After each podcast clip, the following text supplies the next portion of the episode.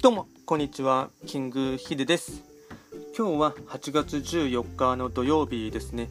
まあ、昨日ですね、えっとまあ、僕は名古屋愛知県名古屋市に住んでいるんですけども、まあ、夜ですね10時半とかですね、えっと、11時に近い頃ですかね。あの緊急速報メールがですね、ま大雨の件で入ってきましてまあですね結構びっくりしましたしただですね、まあ、そういったまあ速報メールが入った割にはですね、まあ、今のところですね、えっとまあ、昨晩からですね、まあ、今朝にかけてもですね、まあ、そんなに、まあ、あの大した雨がですね降っているというわけではなくてですね、まあ、現状、今のところはですねまだ大丈夫な感じですが、ただあの、まあ、ニュースとかを見ていますとあの、まあ、九州の方とかですねあとは広島の方とかは今今もですね未だに予断が許せない状態であるようですので、まあ、とにかくですね、まあうんまあ、前からよくですね、まあ、コロナと合わさってですね、まあ、ステイホーム、ステイホームって言われるかと思いますが、まあ、あまりですね、まあ、外出はせずですね、まあ、あの家でゆっくり穏やかにですね過ごすのがいいかなと思っています。で今回はですね、話してきたテーマとしてはですね、またあのガラッと変わってギターの話をですねしていきたいかなと思いますが、えっと、テーマといたしましては、デレクトラックスが全てのギタリストに贈るジャムの十戒っていうですね、まあですね、えっとまあ、有名なギタリストのですね、まあ、現代の世界三大ギタリストの一人でありまして、かつ、まあ、スライドギターのですね、名手でありますデレクトラックスのですね、ことでですね、お話をしていきたいかなと思います。で彼自身がですね、まあ、ジャムセッションをする際に、まあ、ギタリストたちに送ったですねあの合計10個のですねアドバイスをですね、とまあ、あるとある雑誌からですね引用したものをですねお伝えしていこうかなと思います。でまずそもそもですね、まあ、ジャムセッションとは何なのかっていうのをですね、まあ、簡単に、えっと、ご紹介いたしますと、ま、ジャムセッションとは、ま本格的な準備とかですねあとはあらかじめ用意しておいた、まあ、楽譜とかアレンジにとらわれる図に、まあ、ミュージシャンたちがですね集まって、まあ、即興的にですね、えっと、演奏をすることがですね、まあ、ジャムセッションって言われています。で特にこれをですね重視するバンドをですねジャムバンドとも言います。で類似類似類義語としてはですね、まあ、アドリブとかあとはインプロビゼーションっていうです、まあ、即興音楽っていうふうにもですね言うことはあります。でですね、えっとまあ、彼がですね、まあ、音楽をやる上でのですね、まあ、ジャムセッションの心構えとしてもですね、ま、参考になるかなと思いますので、ま、このですね、ま、ジャムの10回というのをですね合計10個ですねお伝えしていこうかなと思います。ま、10回というのはキリスト教のですねあの、ま、10回ともですねかかっている部分かと思いますが、まず1つ目ですね、まずは聞く。まあ、他のですね、ま、シンプルなことですが、他の楽器のパートのですね音をしっかりと聞くことをですねまあ、音のキャッチボールをするためにはとても大切なことです。で、2つ目ですね。全員のスペースを尊重。ジャムセッションではやはり嫌われるのがですね独りよがりの、ま演奏は決めたがれますしかつ見ている側からしてもですね結構なんかその、まあ、独りよがりなプレーっていうのは痛い存在にあの芽生えるというかですねあの目移りするんですねあとは自分の音の音量をですね上げすぎたりあとはですね長いアドリブソロなんかはですね、まあ、控えた方が得策かなと思います。3つ目ですね物語を伝える。受け取り方の解釈が少し難しいですが、まあ、あのスケール練習のようなですねソロは弾くなっていう感じにですね、まあ、僕自身は捉えています。で4つ目ですね感情を込める。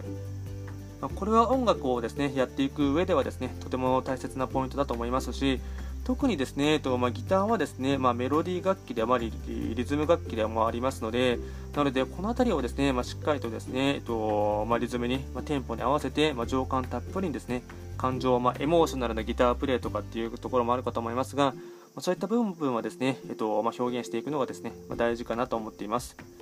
で5番目ですね。ステージは練習の場じゃない。まあ、これは本当そのままの意味ですね、まあ、ステージは練習の場ではないっていうですね。で2と6個目ですね。6つ目。ステージは教会。まあ、これも解釈がですね難解な部分ではありますが、まあ、全員で、まあ、ハーモニーをですね、えっとまあ、伴奏を作っていくっていうことかなと思っています。で7番目ですね。空気を読む。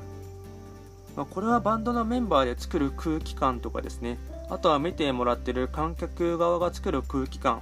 あとはですねそれはその時のですね、まあ、反応を見て、まあ、選曲を考える上でもですね、ま、とても大事なのポイントかなと思っています。で8番目ですね。全体のサウンドを優先。まこれはバンドをやる上で常にですね、まあ、大事なポイントになりまして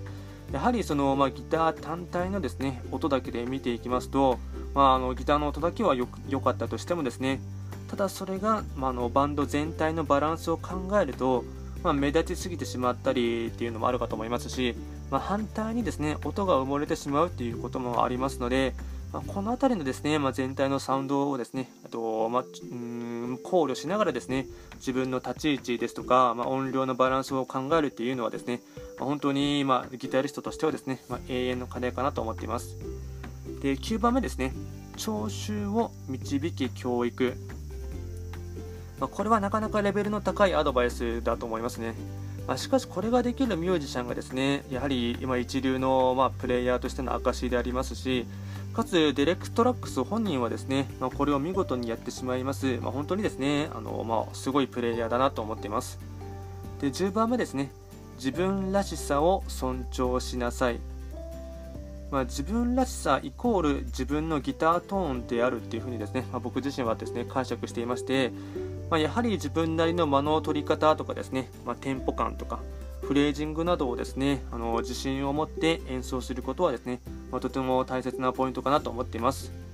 でなのでまとめていきますと、えっとまあ、1つ目からですね復習しますとまずは聞くで全員のスペースを尊重。物語を伝える。感情を込める。ステージは練習の場じゃない。ステージは境界空気を読む。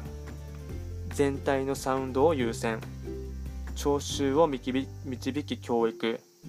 自分らしさを尊重しなさい。この10個がですね、えっと、まジャムセッションの十戒というふうにですね、あのデレクトラックス自身はおっしゃっていました。